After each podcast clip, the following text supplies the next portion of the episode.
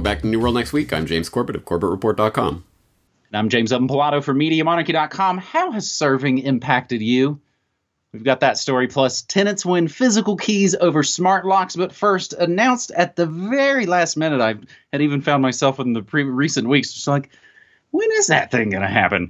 Announced at the very last minute and pretty much already underway by the time folks are, are watching and hearing this. Confirmed secretive Bilderberg meeting to be held in Switzerland essentially this weekend, May 30th.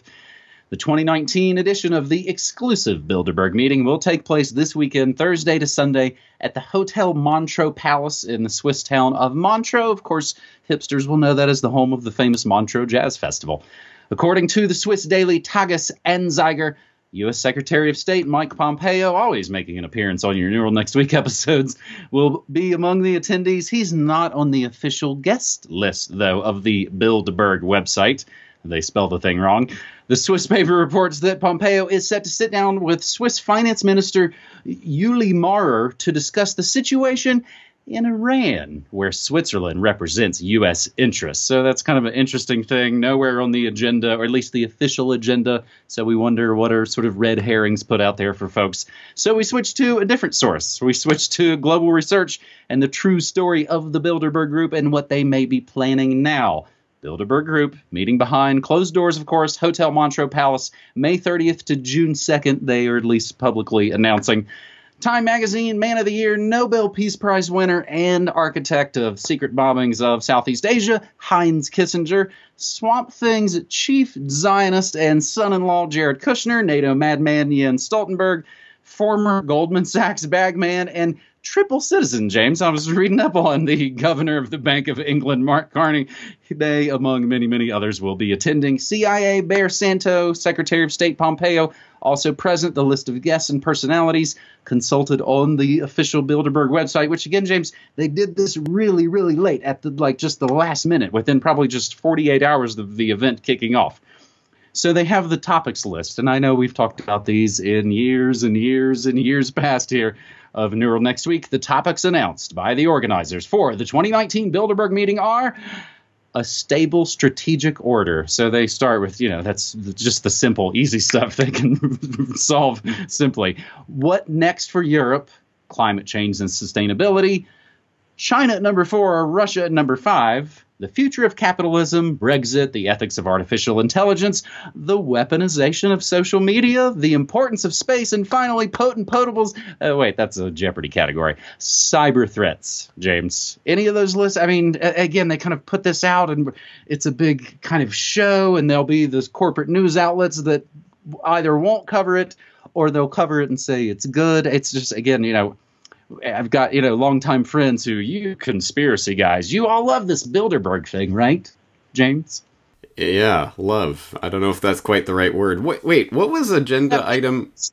We get into that. We get all excited about yeah. it. I think it's yeah. I understand. Uh, what was agenda item number nine again? That would be the weaponization of social media. Where have I heard that before? Yeah. What was the title of episode 332 of the Corbett Report again?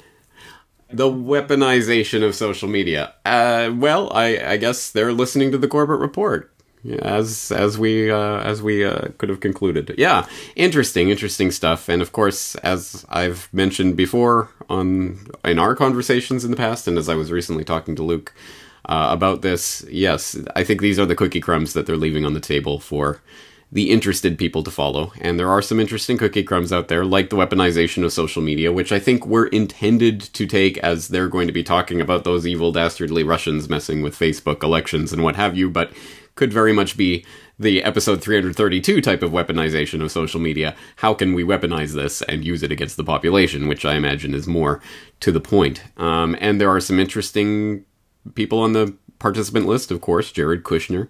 Um, make America great again, guys. He's fighting the deep state by going to Bilderberg and getting marching orders from Kissinger. I mean, uh, too bad for all those people who got lost in Q land somewhere along the way. It was nice knowing you.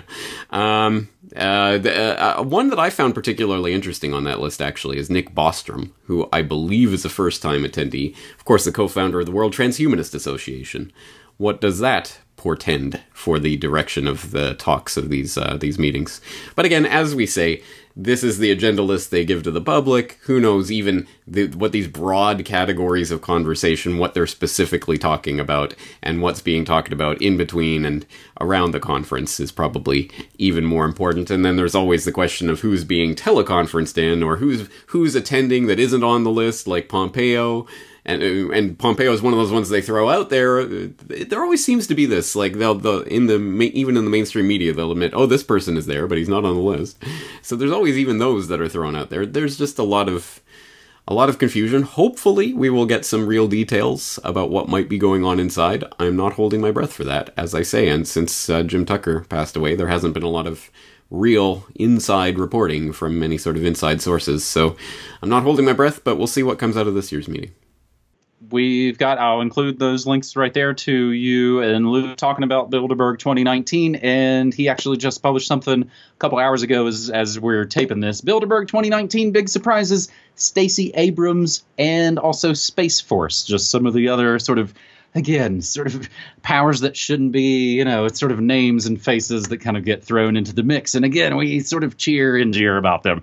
I've been saying on the show for a long time, it's sort of, you know, they give us our heroes, they give us our villains, and we're supposed to two minute hate on them, or of course, you know, buy a bumper sticker and say we love them. Speaking of buying bumper stickers that say you love stuff, James, our second story this week on New World Next Week, episode 374 U.S. Army ponies themselves for Memorial Day on Twitter last Friday, May 24th, heading into what was our big American holiday weekend of Memorial Day. Not to be confused, of course, with Veterans Day or Armed Forces Day, but hey, when you're at war as much as America is, you know, you need at least three holidays to kind of cover it all. So, heading into that big weekend, the United States Army, on their official Twitter account at U.S. Army, asked Twitter users how the service has impacted their lives as part of some feel good Memorial Day campaign. The really sad and poignant responses, timely reminder of the toll of war. Appropriate for the holiday, probably not what Army PR team intended. Here's just three that I, I, I picked out of before. And again, everything we say and play always included in your show notes. When I was 18 in 1970, I tried to join the Air Force because both my uncles were USAF. I took some tests and they wanted me, but on the way home, I got stopped and busted for two joints. While in jail, an Army vet just back from Vietnam came in and hung himself in the bunk just below me. Or this one. My mother was a lieutenant and triage nurse in Vietnam. She's been a broken person for the last 50 years over the things she saw. In December, she killed herself with prescription pills. And finally, how's the service impacted your life? I'm 23 years old, and my mom still refuses to open up about her experiences in Desert Storm. And again, James, those are essentially the ones that are that's our generation of, of people. It closed her off to emotion and affected our relationship more than you know.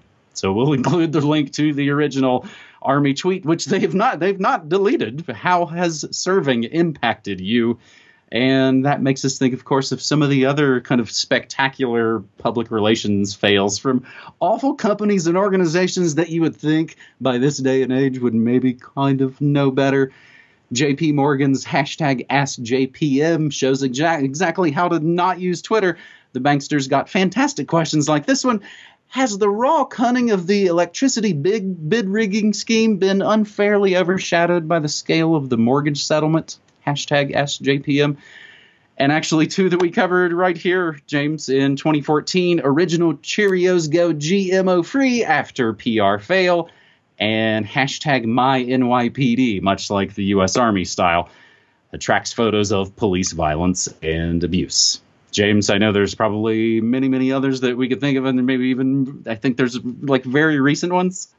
Maybe. I, I have a feeling that there was a related story to this that I saw recently, but unfortunately I didn't note it down at the time, so I don't remember. But if anyone else out there knows what I might be thinking about, please leave it in the comments. But I will add one more to the list. Uh, I did a, uh, an article a few a couple of years ago for the Forecaster. Janet Yellen's Twitter Q&A was a glorious d- dumpster fire, where Janet Yellen had a Twitter Q&A, and there was some uh, a humorous question. So there is always a bit of Schadenfreude from these types of uh, Twitter own goals where you can't even imagine what they were thinking. What were you expecting to receive from this? But unfortunately, there really is no joy to be taken from the truly horrific stories that are being shared uh, in this latest U.S. Army uh, tweet. It is uh, it is another sobering reminder of who are the real victims of war, which is essentially everyone, including the people fighting them.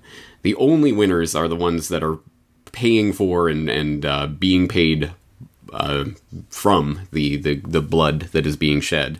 And everyone is a victim in this, including the, the troops that are just thrown in the meat grinder and then left to rot after the, uh, the conflict is over. So it's uh, it's another bracing reminder of exactly what the U.S. Army is and what it's about. I'm glad that they allowed the public to do this. They gave the opportunity for the public to to do this and for people to see. And and it is important, I would say, at least on this level, because again, like so much else, corporate uh, media and Madison Avenue, they always try to pretend that everything is hunky dory and everyone loves everything that's going on and everything is peaches and rainbows. And if you have a, a, tragic story, if you have a problem, if there is something dark in your life, you're the weirdo and you shouldn't talk about it and you should just, you know, try to go along to get along. No, you you you ask the question and suddenly there's a million people with these horrible tales, heartbreaking tales.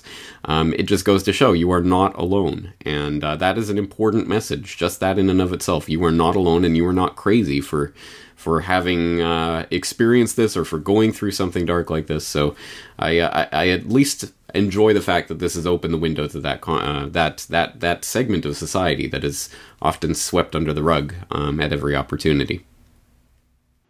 In other smaller ways, you'll see this on just the sponsored tweets and the the ads. Again, I've I've said I was like, ah, Twitter's the one mainstream social media that I've kind of stuck with, and it's the only one I, that I really use. I essentially report or flag nearly every advertisement or promoted tweet that shows up.